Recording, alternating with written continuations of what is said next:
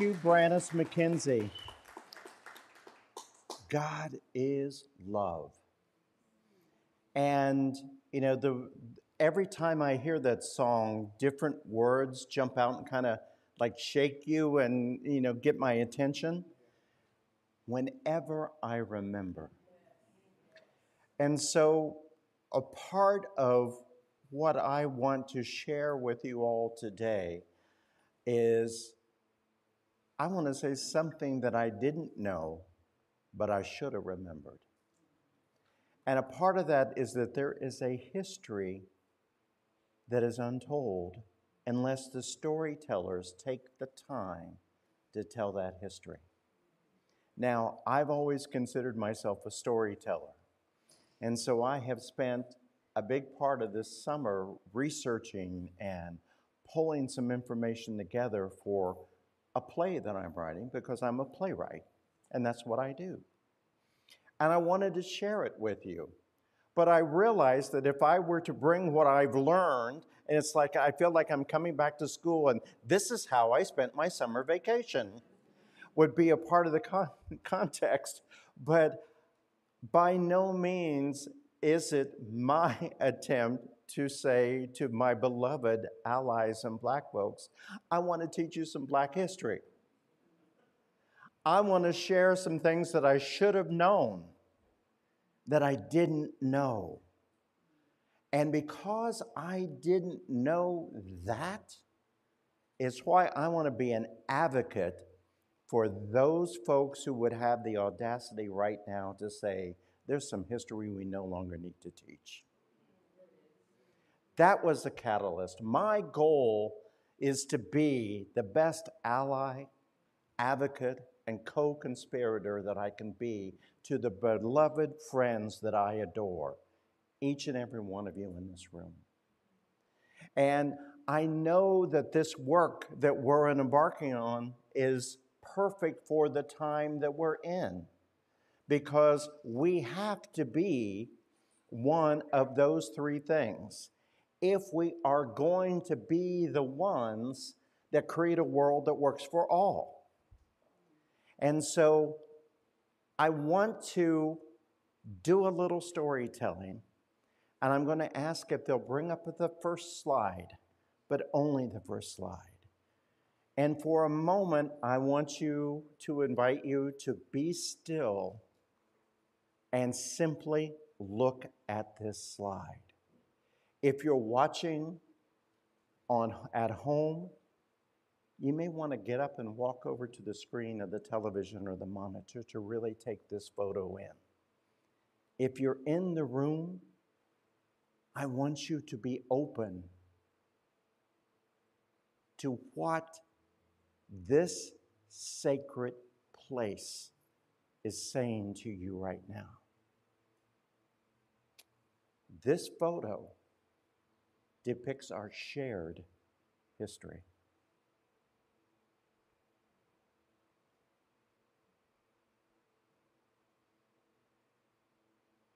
As you look at the photo, what do you see?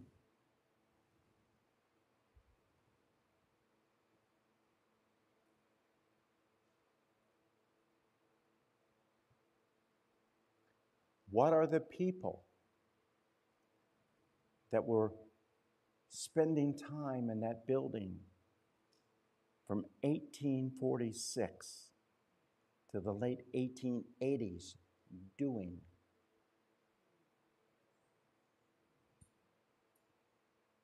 What are they saying to you? They're whispering to you.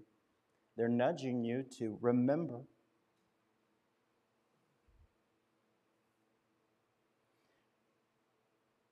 So let's go to the next slide, and I want to introduce you to the Union Literary Institute. Now, this Union Literary Institute is six miles south from my hometown of Winchester, Indiana. I did not know until I was 69 years of age that this building even existed or is still standing.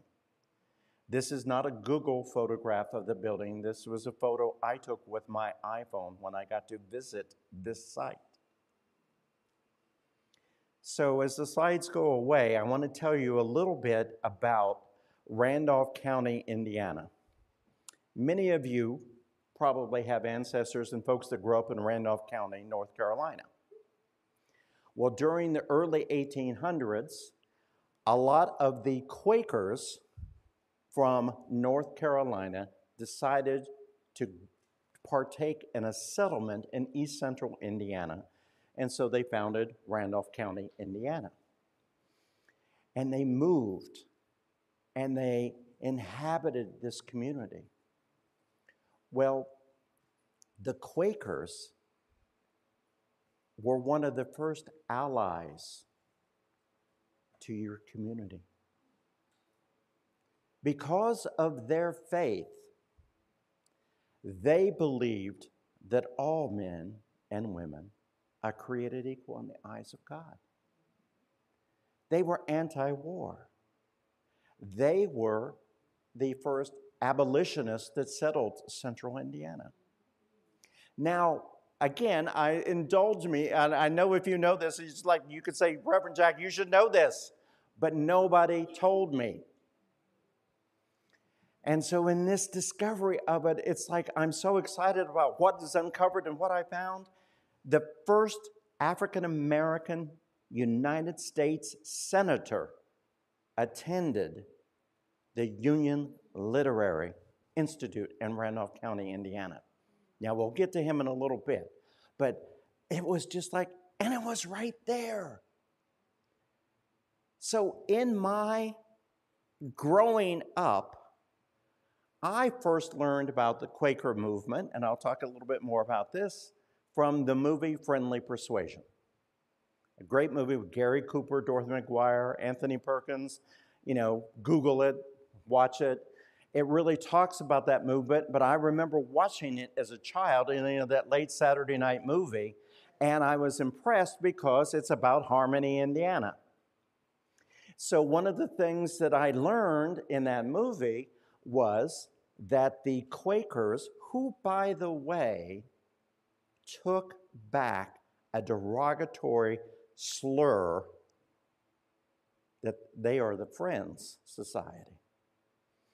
And in England, because they broke away from the Church of England, they were ridiculed, shunned, and marginalized and called Quakers because they quaked at the fear of God. And they said, We claim that. You can't hurt us with that. We'll take that name on. That's who we are. We're the Quakers. Thank you. So they took that name on, but they didn't believe in war. They didn't believe in guns. They didn't believe in any of that. And so they were the ones that were the advocates along the Underground Railroad. And if you can imagine at that time, if you can picture in your mind this, the shape of the state of Indiana, it sort of looks like that boot that's getting ready to kick someone. And it has a very curly bottom and a very curly up the side. Well, those are the rivers. The southern Indiana is the Ohio River. And the Ohio River is what separated the north from the south. And if you start to go up the west side of Indiana, that's the Wabash River that leads all the way up to Chicago. But what a lot of folks don't know, if you go back to the east side of the Ohio River in the southern border, you are on the state line of Ohio, Kentucky, and Indiana. And so most of the crossing for the Underground Railroad was across the Ohio River at that junction where those states came together. And there's a series of creeks and canals and rivers that separate Ohio from Indiana, and they kind of come to an, a juncture in Winchester, Randolph County, Indiana, where they meet another river called the White River that goes all the way across Indiana and takes folks to the Wabash River. So you can imagine this was the territory. Now, as a little kid, I knew about the Underground Railroad because in the first grade, we're all piled into a bus and we're taken a few miles south to visit the Levi Coffin House in Fountain City, Indiana. The Levi Coffin House is a very well known station on the Underground Railroad. We're taken in the house, we're shown how the big headboard is on a hinge and opens up. There's a door behind it that people could go and hide behind. But it's morphed.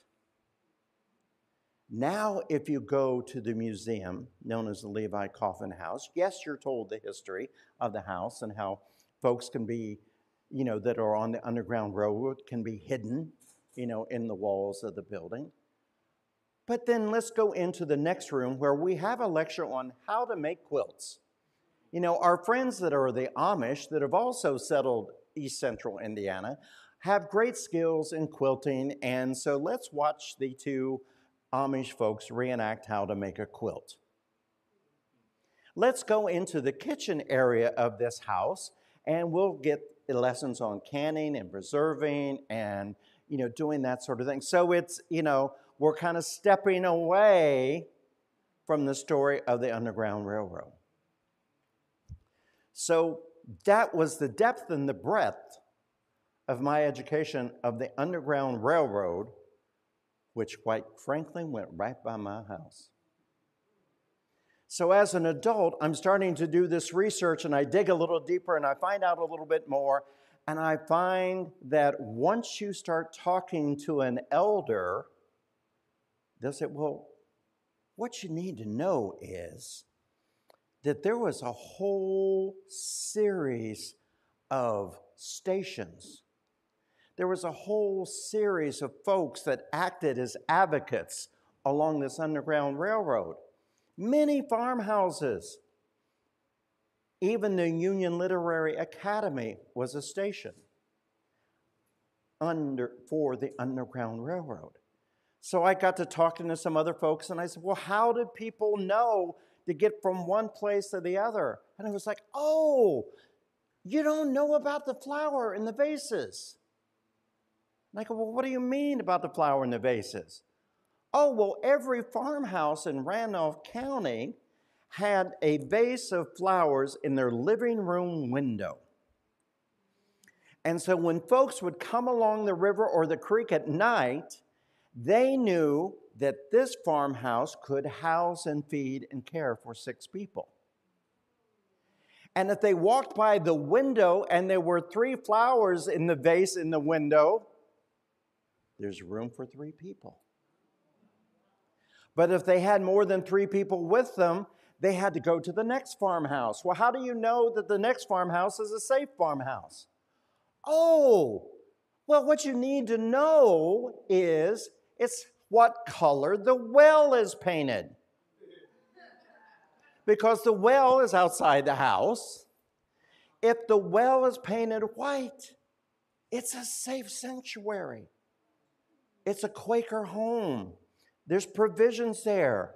So all you have to do is walk around and look in the front room window to know if there's room. So then I remembered and it's like, did you ever have one of those situations where somebody starts to tell you a story, then you go, Oh, I remember a story that I was told. I wonder if that has to do. Who has heard of Paul Bunyan and the Big Blue Ox? Okay. So, my grandpa Elliot was a great storyteller. Oscar Raymond Elliott, I'm Jack Raymond Elliott. And one of his favorite stories to tell was Paul Bunyan and the big blue ox and the rock in the corner of his field. Now, in the corner of his farm, adjacent to the neighbor's farm to the east, was this huge boulder.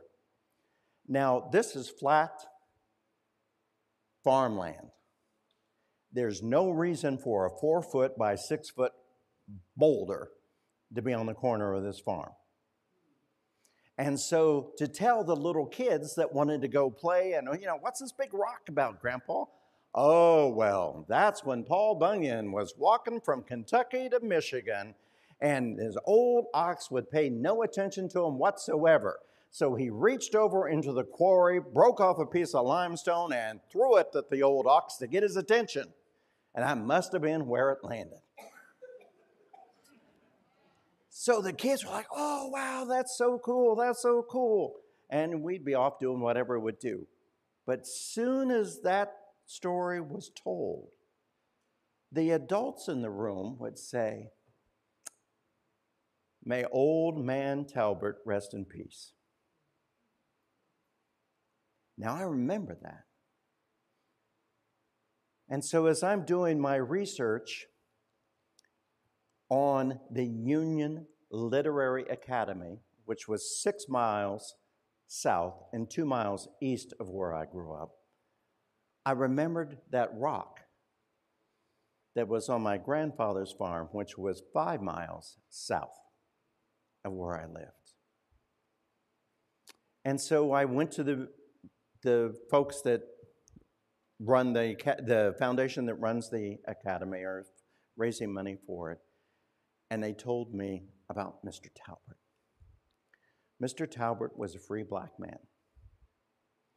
And a part of what he would do is he would go to Kentucky and help bring folks that were escaping up through the channels, up through the creeks, up to the rivers to the Union Literary Academy, where they could get the basic educational training that would support them. And then he would go back and get more folks and bring them there. And so he was one of the first teachers at the Union Literary Academy.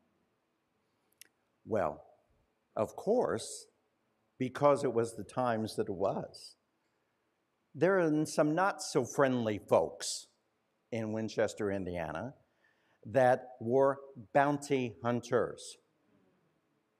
So they would hear from the plantation owners in Kentucky and Tennessee about who had escaped, and they would go looking for whoever it was to be able to take them back to the South. And there was this, this whole agreement amongst the farmers and the residents, not just the Quakers, but the Quakers' neighbors that were, you know, folks like my grandparents who were allies of the Quaker movement in what they were up to.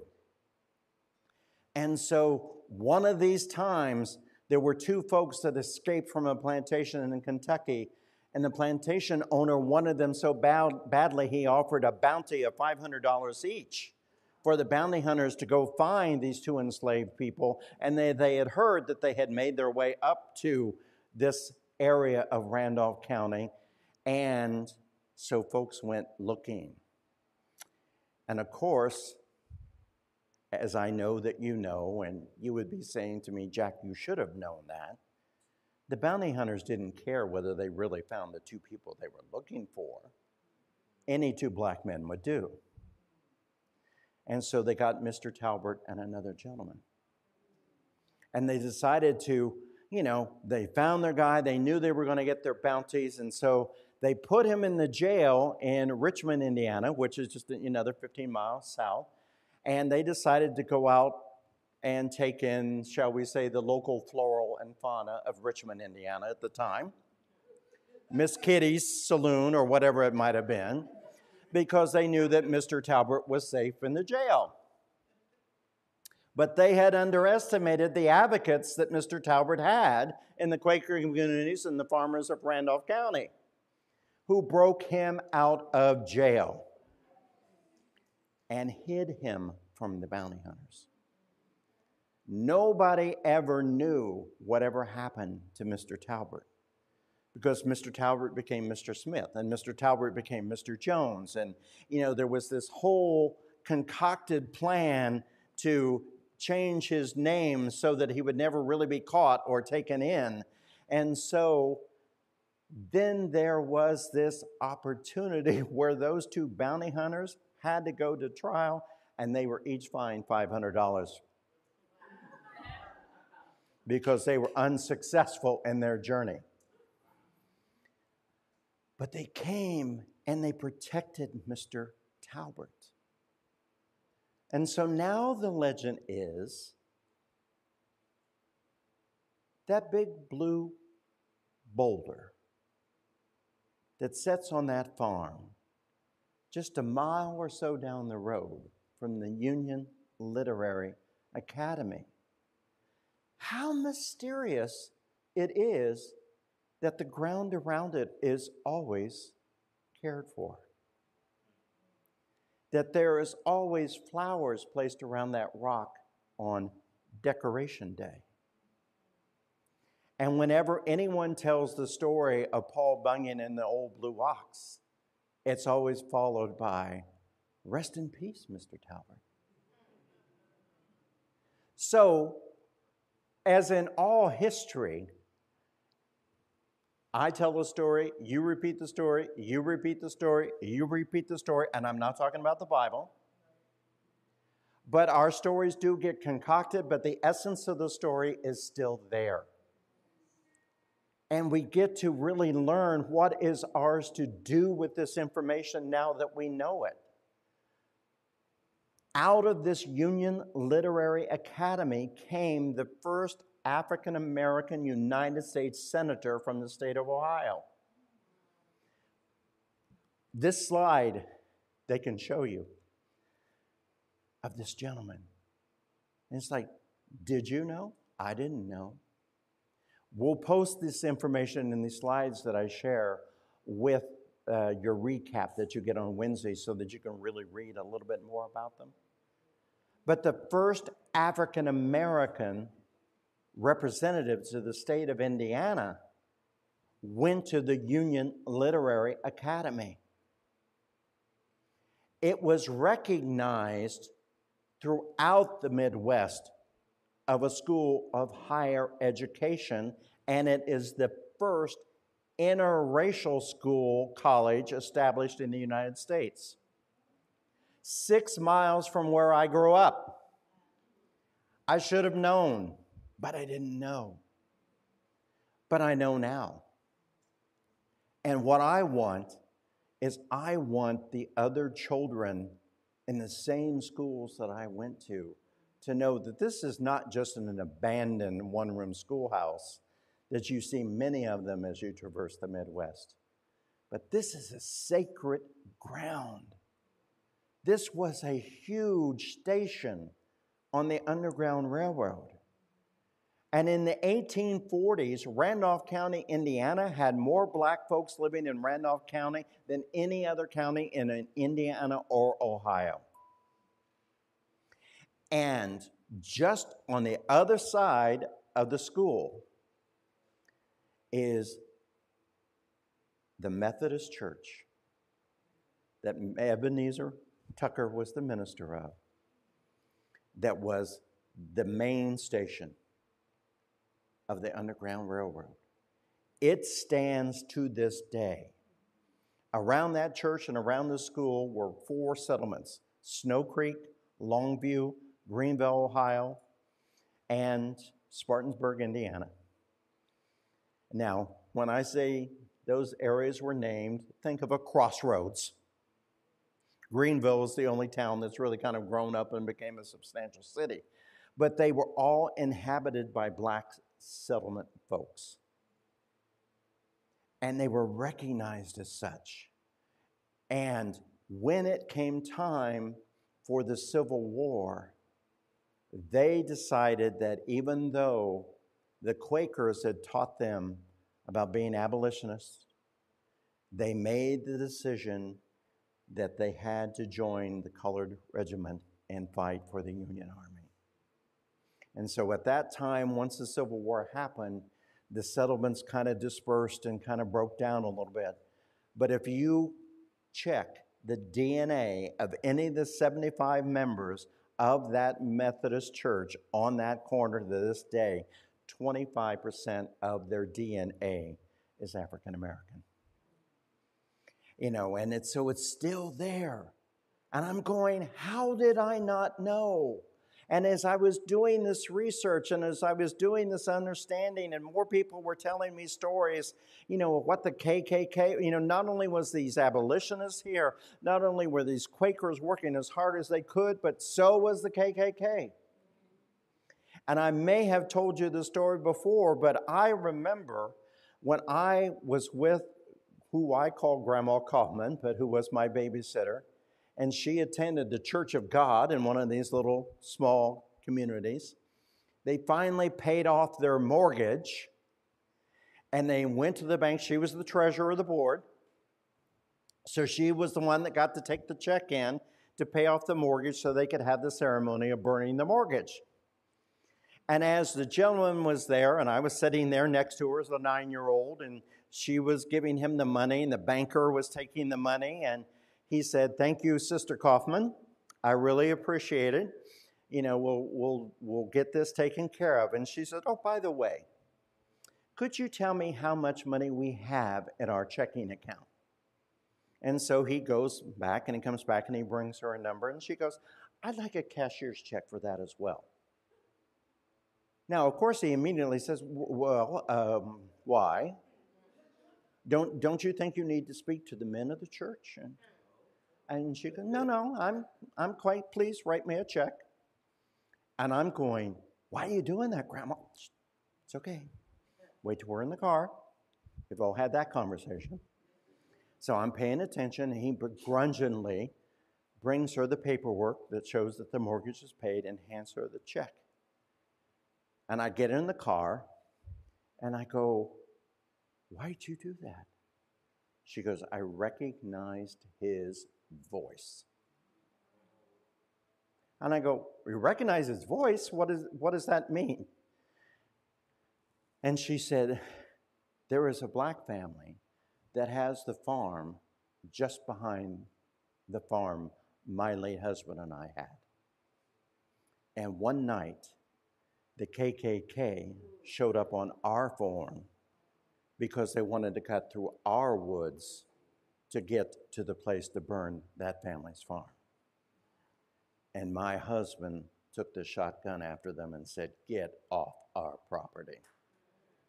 And that man at the bank said, We'll remember this. And she said, And I've lived for the last however many years remembering this. But what I remember most was his voice. And it was like, uh uh-uh, uh, not on my land, not on my farm.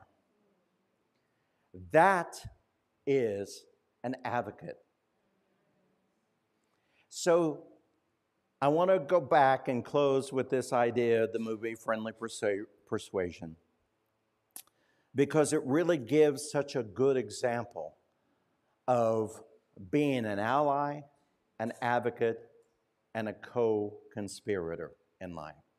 An ally, you could look around the room right now and see one another as an ally. An ally really is I see you, I love you, I appreciate you. An advocate takes it up a notch. An advocate is I have my hand at your back. I will stand with you. A co conspirator is willing to risk it all. A co conspirator paints their well white. A co conspirator puts a flower arrangement in their window.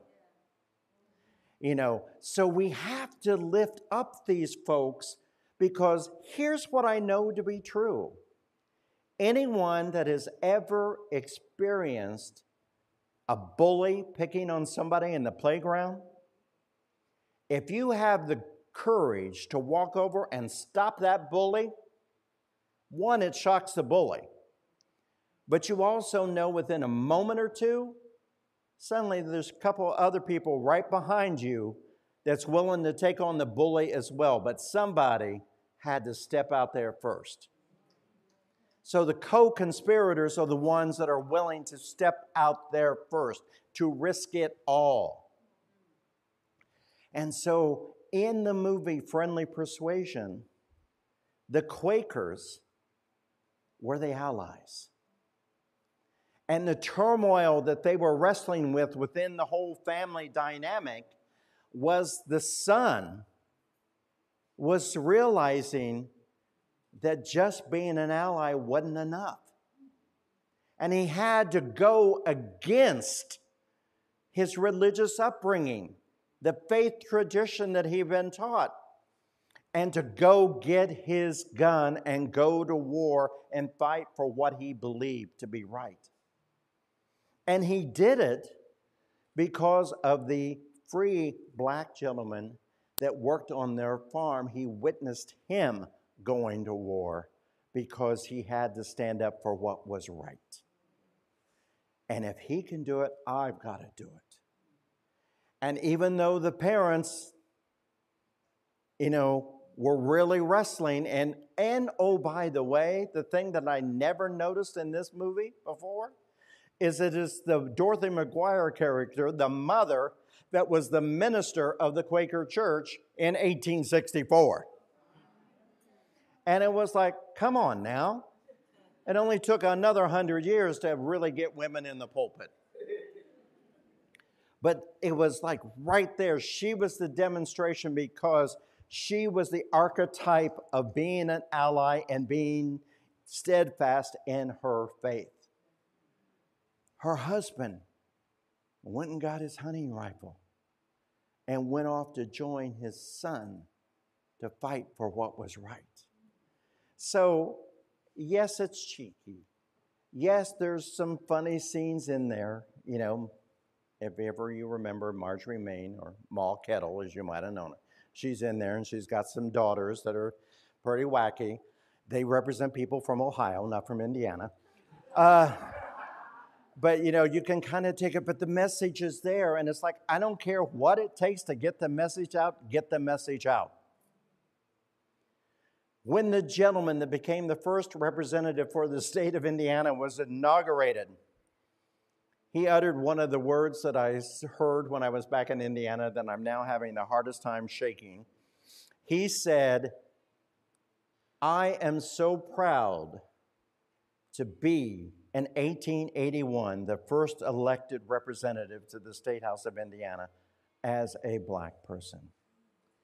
Just 30 years ago, my peers in this house were up to some shenanigans that we would never have the right to vote or to be in elected office. Despite those shenanigans, here I stand. Here I stand. And what I know, and this is his quote that's on his statue in Statutory Hall, or what? Statuary Hall, rather, in the house. It says, Time corrects all errors. And it was like, hold that vision. Hold that vision. It is my intention as I stand here before you to say, I want to be the best ally, advocate, and co conspirator that I can be in life. And I ask you to do the same. You know, many of you heard a couple, three weeks ago where this wonderful woman who had a little gift shop in Lake Arrowhead, California, was killed because she had the audacity to have a pride flag on her front porch. The person who killed her didn't know her. There was nothing going on. He just saw that flag, was enraged, went and ripped it off. And as he ripped it down, she came out and said, not unlike what Grandma Coffin said, not on my land. And he followed her in the store and shot her a mother of nine children. Next Sunday is going to be her commemorative Sunday when we remember Kathleen. So we are in a time when we need to absolutely know who our allies, advocates, and co conspirators are. And I will offer the idea that each of us are spiritually nudged to when to do the right thing. A friend asked me in Indiana, said, How do you know when it's spirit opening the door for you to go through or your ego opening a door trying to coax you through? And I said, Well, here's how I know it's true in my life. If it's spirit that's getting me through that door, I don't even realize I've walked through a door until I'm on the other side. That's spirit in action. I want to leave you with this. You cannot be an ally, an advocate, or a co conspirator for anyone else unless you're an advocate, an ally, and a co conspirator for yourself.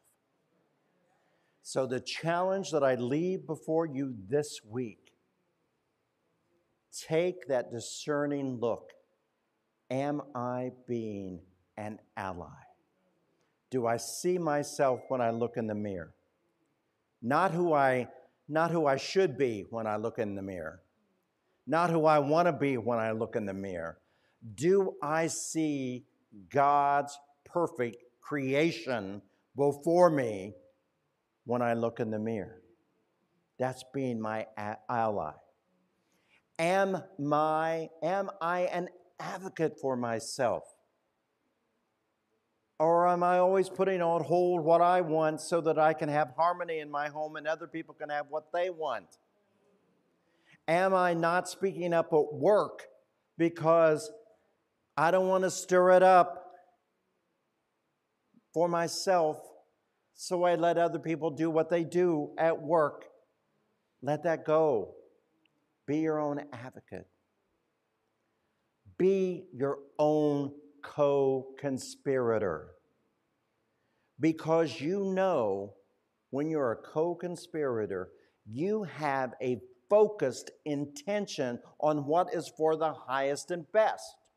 And what we know about this teaching is when you put your focus on what is for the highest and best, it expands. So I will leave with the words of the Reverend Dr. Andriette Earl. Keep your attention on your intention to be your own best advocate, your own best ally, and your own best co conspirator.